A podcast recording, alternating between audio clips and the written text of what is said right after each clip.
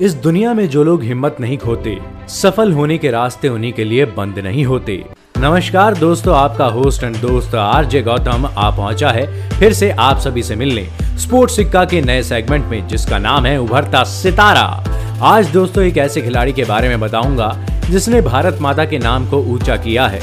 नौसेना में रहकर हमें सुरक्षा प्रदान की और अब टोक्यो ओलंपिक्स में जाके हम भारतीयों का सिर और ऊँचा कर दिखाएँगे। भारतीय नौसेना के ace athlete M P Jabir ने 400 मीटर बाधा दौड़ में टोक्यो ओलंपिक के लिए क्वालिफाई किया है। जब उन्होंने रतियाला में हाल ही में संपन्न अंतर राज्य एथलीट शामरियोनिशिर में उनतालीस दशमलव सात आठ सेकेंड का समय लेकर स्वर्ण पदक जीता था तो सबने तालियाँ बजाई थी। जबीर ने विश्व रैंकिंग कोटा के माध्यम से क्वालिफाई किया, जहाँ 14 स्पॉट उपलब्ध हैं। 25 वर्षीय नौसेना नाविक केरल के मलपुरम का रहने वाला है। वह वर्तमान में world athletics road to Olympic ranking में चौतीसवें स्थान पर है, जहाँ 40 एथलीट क्वालिफाई करते हैं। एक आधिकारिक बयान में इनका कहना है, जब वह टोक्यो ओलंपिक में भाग लेते हैं तो जबीर ओलंपिक में 400 मीटर बाधा दौड़ में भाग लेने वाले पहले भारतीय पुरुष एथलीट होंगे। और ये महान बात है कि महान एथलीट ही पीटी उषा ने लॉस एंजलिस ओलंपिक में 400 मीटर बाधा दौड़ में भाग लिया था।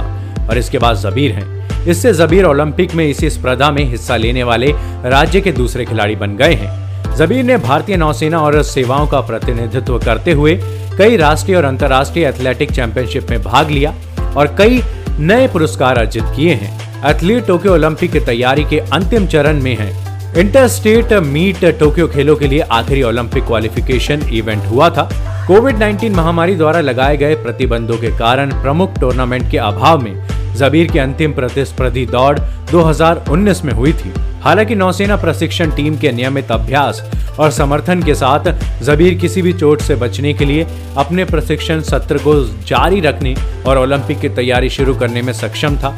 बयान में कहा गया कि अब वो पूरी तरीके से फोकस करेंगी टोक्यो ओलंपिक्स पर। स्पोर्ट्स सिक्का इनके जज्बे को सलाम करता है और बनाता है आज के सेगमेंट का उभरता सितारा। दोस्तों, अब समय है मेरे यानी आरजे गौतम के अलविदा कहने का, लेकिन आप कहीं मत जाइएगा। स्टे कनेक्टेड रहिएगा स्पोर्ट्स सिक्का के साथ, क्योंकि ये है स्पोर्ट्स का नया अड्डा।